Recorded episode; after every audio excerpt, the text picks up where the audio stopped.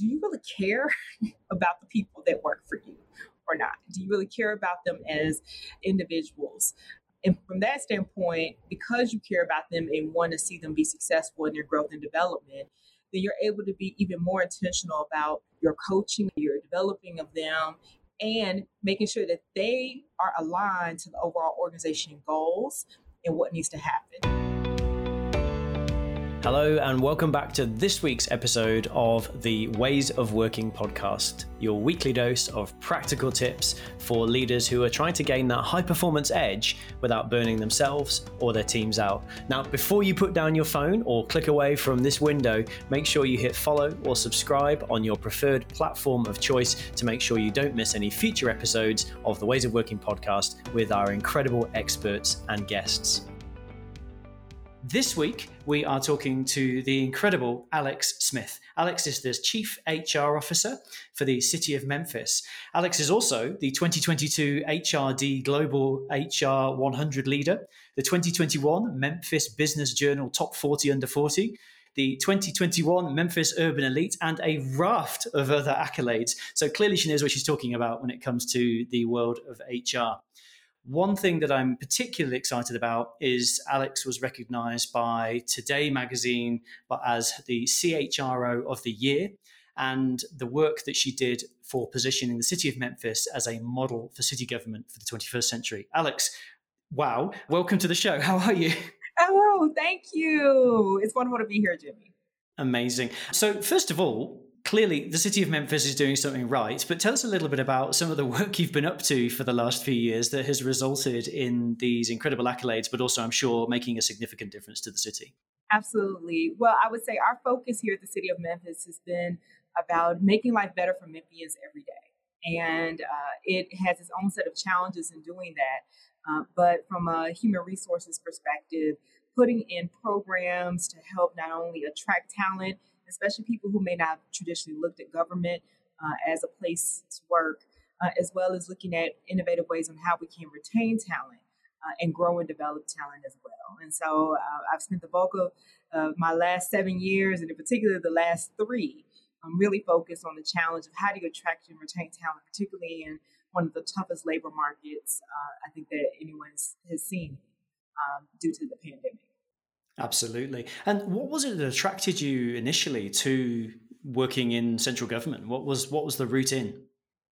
Well, uh, from my uh, beginnings as a, as a young child, uh, my parents were in public service, and I always had a heart for service and helping others. And so when I had the opportunity to combine two things that I love, which is human resources and uh, being able to work in the public sector, I wanted to take advantage of that opportunity and come to Memphis and, and really do some good work. Um, and when we think about it, the, the core work of, of helping to support those who are supporting others, especially uh, people in their darkest moments, um, is, is truly life changing work. And so it's, it's been an honor to serve here in this public sector capacity. Fantastic. And I, I kept on hearing that word service and being of service coming up. And I know that we're going to go into this in a little bit more detail. But for those listeners who might be sitting thinking, hmm, service, I'm of service, we're talking about something different, right? We're talking about servant leadership and being of service in the way you do your professional work. So could you tell us a little bit more about what is servant leadership? So I truly see servant leadership as being in a, a, a core mindset. Uh, and that mindset is truly being at service to other people to help other people win uh, and help the organization win. And so, what does that look like? It, what it means is, you know, understanding goal alignment and how your goals connect to others, and seeing where you can uh, help to uh, get others across the finish line. Uh, it also means helping to remove blockers uh, and things that are challenging, uh, locating resources, helping to make sure that those that work for you have what they need to be successful, but those who are peers of yours uh, have what they need to be successful, as well as your your upper leadership. Uh, I really do see servant leadership as being about the focus of uh, making sure that everyone has what they need to really help the organization be successful. I love that. We talk a lot in my practice around the concept of the icebreaker leader. And we have there's, there's kind of two definitions of an icebreaker right? There's the the warm up activity you do at the start of an interview or at the start of a conference where you make everybody feel safe and a little bit more relaxed so they can do their best work be their best selves. And then there's the other side of the icebreaker which is that ship that sails in front of the flotilla and break literally breaks the ice and it gets the ice out of the way so the other ships can sail through effectively and speedily and I think servant leadership has a lot to do with both of those, right? How, how do you see them linking up? Well, I think that there's an important part of, of understanding number one, where the organization should be going and doing what you can to help uh, push and support those around you to move in that direction. But I do see that there's an important opportunity of service and, and looking at how you can um, really, as you as you kind of talk about the iceberg model, break away those things that are keeping people from being able to reach their height of success. And whether that is, um, you know, the lack of collaboration, and so you're the one who's the convener that's helping to organize meetings, uh, or resources, and you're helping to locate uh, grants or, or resources or funding or lobbying for support uh, to help make sure that your team has what they need. Um, or as well as uh, helping to even roll up your own sleeves uh, and get in there and, and be able to fill in the gaps where needed. But I think this understanding that it's not about you, it's about the organization. And it's not about uh, just the success of your team, but it's about the success of the organization. To me, that is the, the this notion of, of kind of selfless leading and focusing in on helping everyone achieve. I'm so aligned. We had an amazing conversation with Kelly Jensen, who is the Senior Director of Talent Planning and Succession from Walmart a couple of weeks ago. And she was saying that leaders need to think in an enterprise way. They need to consider the needs of the organization, not just the needs of maybe themselves or their immediate team or their specific business unit, but actually thinking holistically across the enterprise. And I like the way you do that. Can you give us an example of one of the programs, one of the initiatives that you've rolled out that's helped encourage that idea of servant leadership and what were some of the barriers to getting it off the ground that you had? Well i think one of the most important and this was truly actually during the pandemic was we looked at opportunities uh, where people could uh, serve in i'll call stretch assignments or, uh, high potential opportunities um, in the organization. Uh, and because we're city government and we had to help lead the vaccination effort in this area um, things like actually running a vaccination center or running a call center or running a contact tracing center. Um, helping to uh, identify suppliers uh, so that we could get necessary PPE out to individuals. Um, it was really important to, to, to identify individuals who had um, a willingness to serve and strong leadership abilities uh, to be put into these critical roles. Uh, and we didn't have a lot of time. So, the, so the program in itself was, you know, really uh, quickly identifying um, our high potentials and placing them in these key areas where we knew we needed support and help. Uh, and this one of those things where it was life or death. You know, either either we were going to successfully do this, but failure was not an option, uh, and we needed people that were willing to rise to the occasion. And uh, I am so proud to say we found people that were willing to do so in every single area of our organization, uh, and we were able to help this area get through the pandemic because of that. It's so interesting, you know, to hear a real world application of leadership versus, you know, what I would call the BAU. But actually, when we're talking crisis management in a pandemic, you had to start thinking a bit differently, right? You had to look at how do we identify these high potential people who are capable of leading initiatives in a crisis and selecting them and putting them through a development program, getting them into action as quickly as possible. And yet, normally in an organization, the talent identification process is kind of a, a once year thing. How did you do it differently at such speed? Well, one of the things is we had already been in the discipline of talking about talent uh, as a part of our performance review process. We had a cali- we have a calibration process where we talk about leaders in the organization who's ready for uh, new opportunities, uh, what I'll call a hot jobs, hot people uh, type of discussion. So we were already in that practice for many, many years. So when it came to uh, what I'll call kind of this uh, rapid fire uh, identification and placement, um, once we started meeting as a part of our kind of our emergency team management and meeting on a, on a daily basis, it became easy to identify people to be able to do different. Um, we also um, spent time really working with our leaders to identify different skill sets. Uh, so that when we said, okay, we need some people that know how to organize data quickly, we need people that understand uh, how to use software technology, particularly cloud based technology, uh, we were able to quickly identify those people as well. Uh, and be able to to uh, um, help uh, place them where we needed them. I also would say what, what was another important component is the rewarding factor. Uh, so we also uh, already had a spot bonus performance program that we had in place. And so we were able to leverage that as well as other compensation mechanisms to be able to help compensate people for these extra duties too. So having those things already in place or being able to think quickly about how to best support the organization uh, in need, all of those things matter. Uh, being able to, to get the, uh, the right behaviors going. It reminds me of that. Um, I don't know if it's a Japanese or a Chinese proverb. I'm probably going to murder it as well. But it's that the best time to plant a tree was 100 years ago. The second best time is today. And when you had already put in place those talent management processes and had started to have those conversations as part of your BAU, if we were to think about some of the early stage conversations that could potentially happen if I'm a CEO or a senior leadership team member sitting around going, I wonder who my talent is. I wonder who my high potential people are. And when the next crisis comes along, I don't want to be left wanting.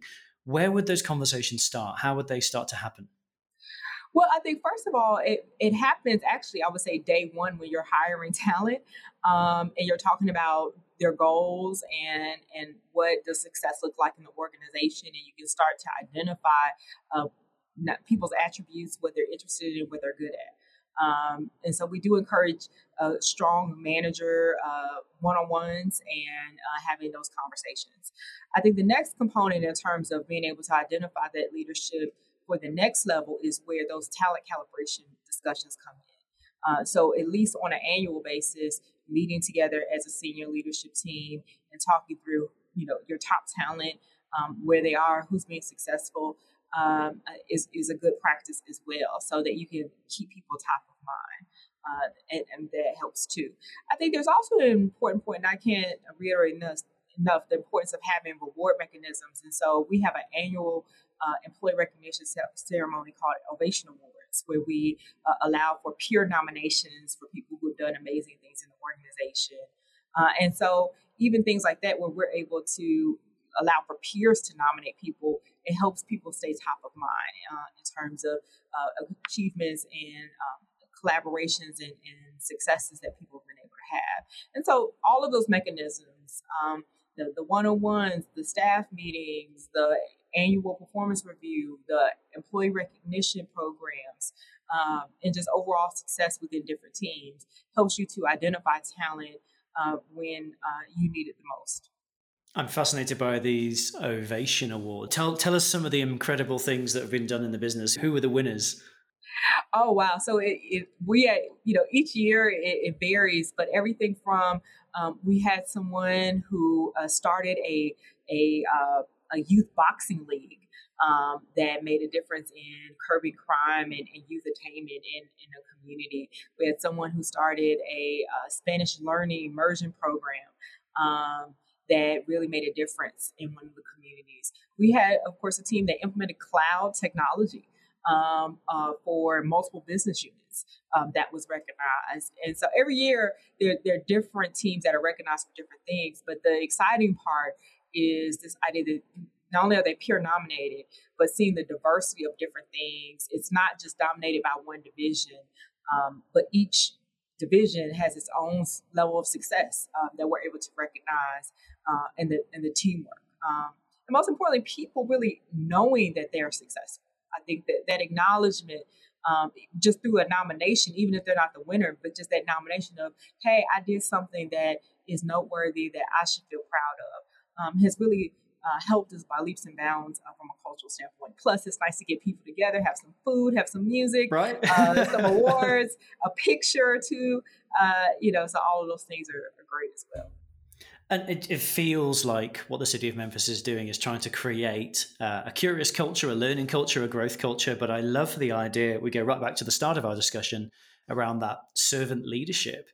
Actually, it starts with that. You know, there's one-on-one conversations And one of those questions might be what are your hidden skills, or what are the things you really want to do that are going to make a difference to our city, to our team, our business unit, whatever, wherever you may be sitting? And how do I support you to get there? How do I support you to achieve that? And I remember from our previous conversation, you mentioned that it's almost like parenting in, in terms of the way that our, you want your leaders to interact and to ask those exploring questions to encourage their teams to, to, to try some new stuff. And that might end up with an ovation award, sure, but it, it's certainly going to end up with more engagement and more satisfaction. What are your thoughts on the parallels between parenting and great leadership? So, as a mother of two, I'm exploring this idea uh, as well of, of, of the, this, this idea of being you know, really responsible for the care and feeding of employees, just like you're responsible for the care and feeding of your children. Um, and, and not in the way of your being patriarchal or, or dictating, but more in the spirit of, you know, you play a role in their growth and development. And so being intentional about how do you want to grow and develop um, your children, just like you're intentional about how you want to grow and develop your employees. Um, being intentional about the values that are important to you. So if you want to have a collaborative environment where people are problem solving and co-creating together, then similarly in the household, you should create an environment where people are collaborating, co-creating together, not us versus them. Um, so it's it's a really more about actually this intentionality. I think that's where the, the parallels are, and understanding the responsibility. So it's no mm-hmm. longer about just positional authority of I'm a supervisor and I get paid more money and you're going to just do what I say. But it's more about the responsibility of no, it is my responsibility to to help grow and develop and and and ensure that this talent um, is reaching their potential just like I, I, do at home with my children. So um, that's that's really where I'm, I'm really starting to make this exploration and seeing um, these cross paths. So, you know, just like I make a vision statement here at work, I'm looking at how do I make a vision statement at home? Where, where do I want my children to go? Um, and and how do I help them get there? Um, this idea around collaboration. Um, if I expect teams uh, internally to collaborate, not just say, "Oh, it's so and so's fault," or, or, et cetera, for things not getting done, then I should have the same spirit of collaboration at home too so that both of them are working together. So everybody uh, must get their homework done before anybody watches TV, and we have to do these things together. So um, I think that this idea of uh, not compartmentalizing work from home, that some of the same skills that you build at work can work at home, and some of the skills that you build at home can can help you at work, and uh, understanding that uh, congruency between the two. Hey there, Jimmy here. I just wanted to drop in on this episode and say an enormous thank you for all of the amazing reviews and testimonials and feedback we're getting about the Ways of Working podcast. Top 10% globally, and absolutely thrilled to be there bringing as much value as we can from the Ways of Working community to you, our listeners. I wanted to drop a quick note of one of the beautiful reviews that was left by Jenny M49. Thank you so much, Jenny, for that kind review. Jenny says, For those people who want to gain a practical performance edge full of practical tips in every episode, tune in here. Jenny, we really appreciate your feedback. Thank you so much, and hope that you, our listeners, will follow and subscribe using your favorite podcast platform of choice and bring every episode to share value, knowledge, and expertise from our incredible guests. Take care, speak soon. That was my next question for sure. What have your kids taught you that you brought to work? well, one thing I for sure patience. Um, and, and adaptability and flexibility. Um, but also, I think this idea around um, the importance of relationship. So, I really do think I missed the market first when I became a parent. Um, that having that relationship with your children um, just is just as important as you need to have a relationship from a manager to an employee.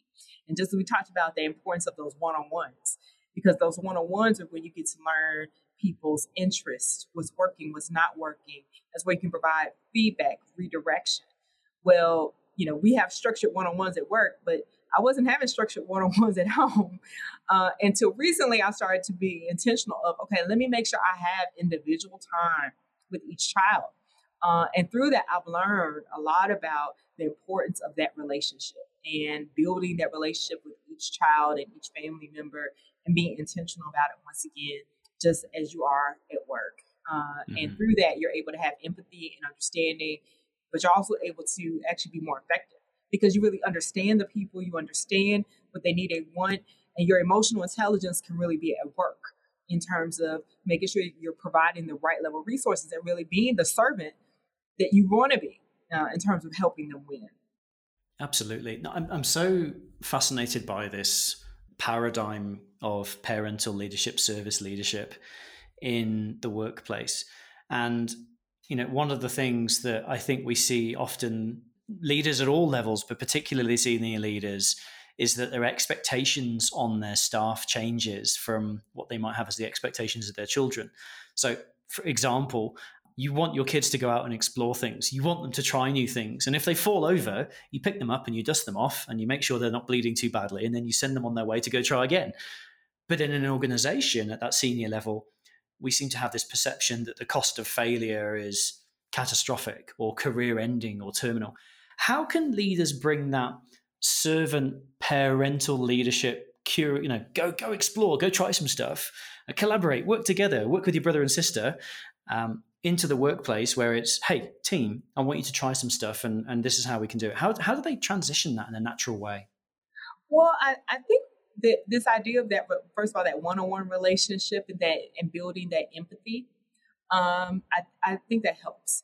Uh, and once again really focusing in on do you really care about the people that work for you or not? Do you really care about them as as individuals uh, and, and from that standpoint, because you care about them and want to see them be successful in their growth and development, then you're able to be even more intentional about your coaching of them and your developing of them and making sure that they are aligned to the overall organization goals and what needs to happen. And so once you are able to have that established relationship, that caring, and that alignment around the goals, then you can create an environment where you don't have to be as risk averse because you understand that they understand what you need and your perspective and you understand them. And then you're able to give better redirection and guidance uh, within those parameters to really help them be successful and for them to explore but explore of course with some guardrails because mm-hmm. you, you've given that that perspective. Um, but they're able to to do it in an informed way.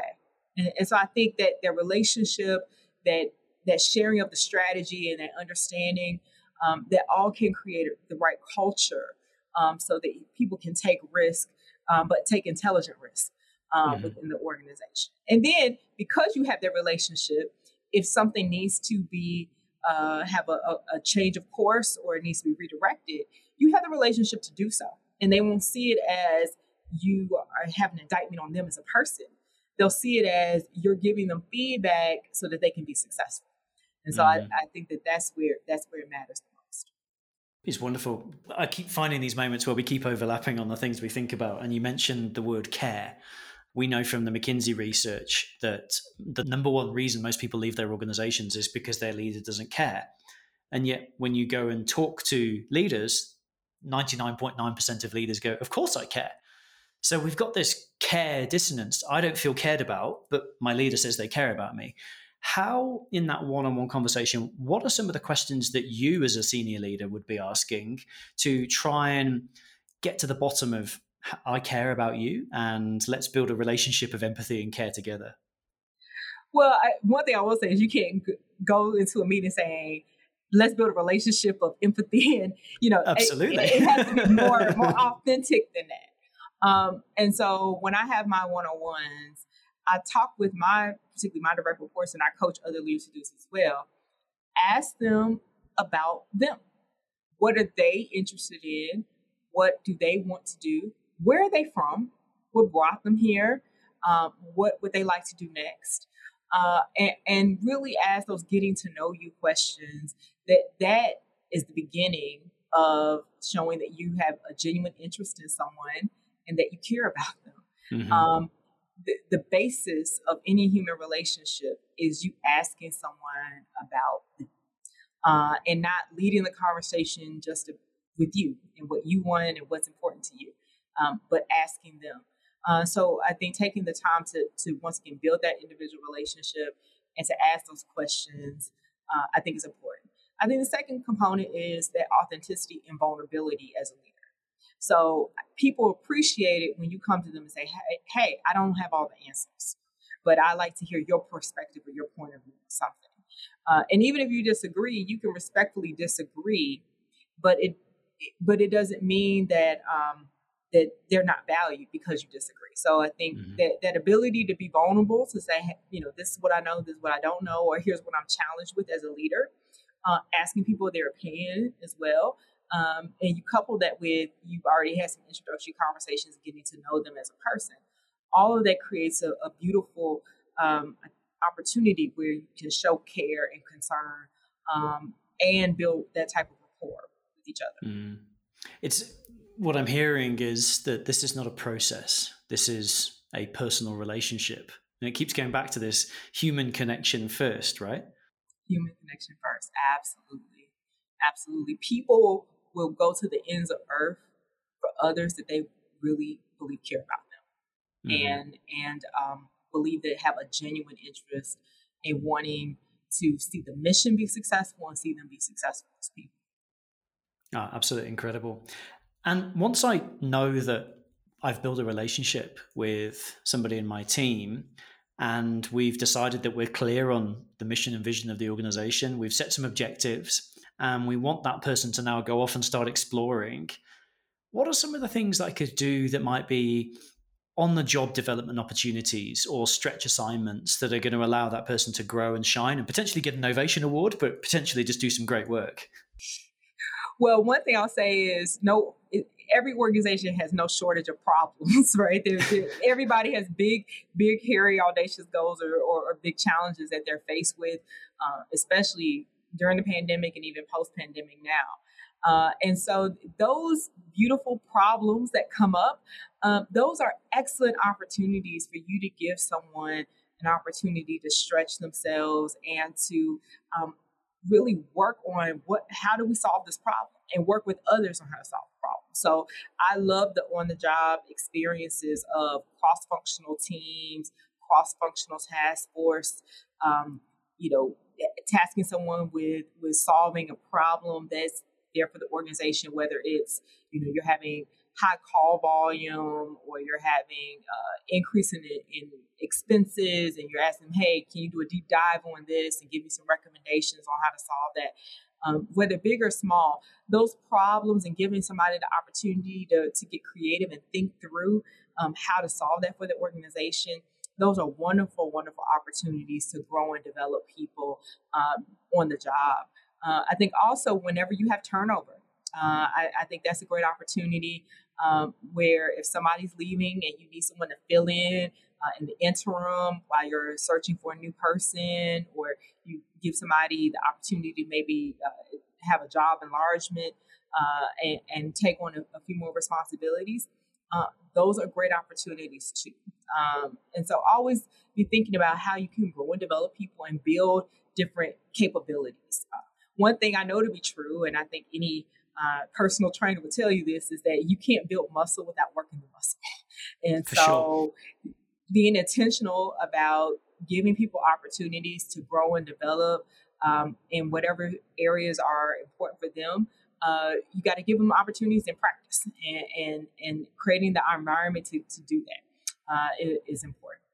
I heard a critical statement there is the areas that are important to them because then they're going to be motivated to do that. So understanding what's important to them, understanding whether they're looking for that stretch assignment now or actually they just had a new child or they've got a sick um, member of the family at home and so their eyes right now is the priority is somewhere else and adapting and flexing the plan to meet the needs of the business based on the talent and the capability you've got is absolutely critical have you got any amazing examples of where you've been stretched in in your own career that has allowed you to grow and develop to where you are now?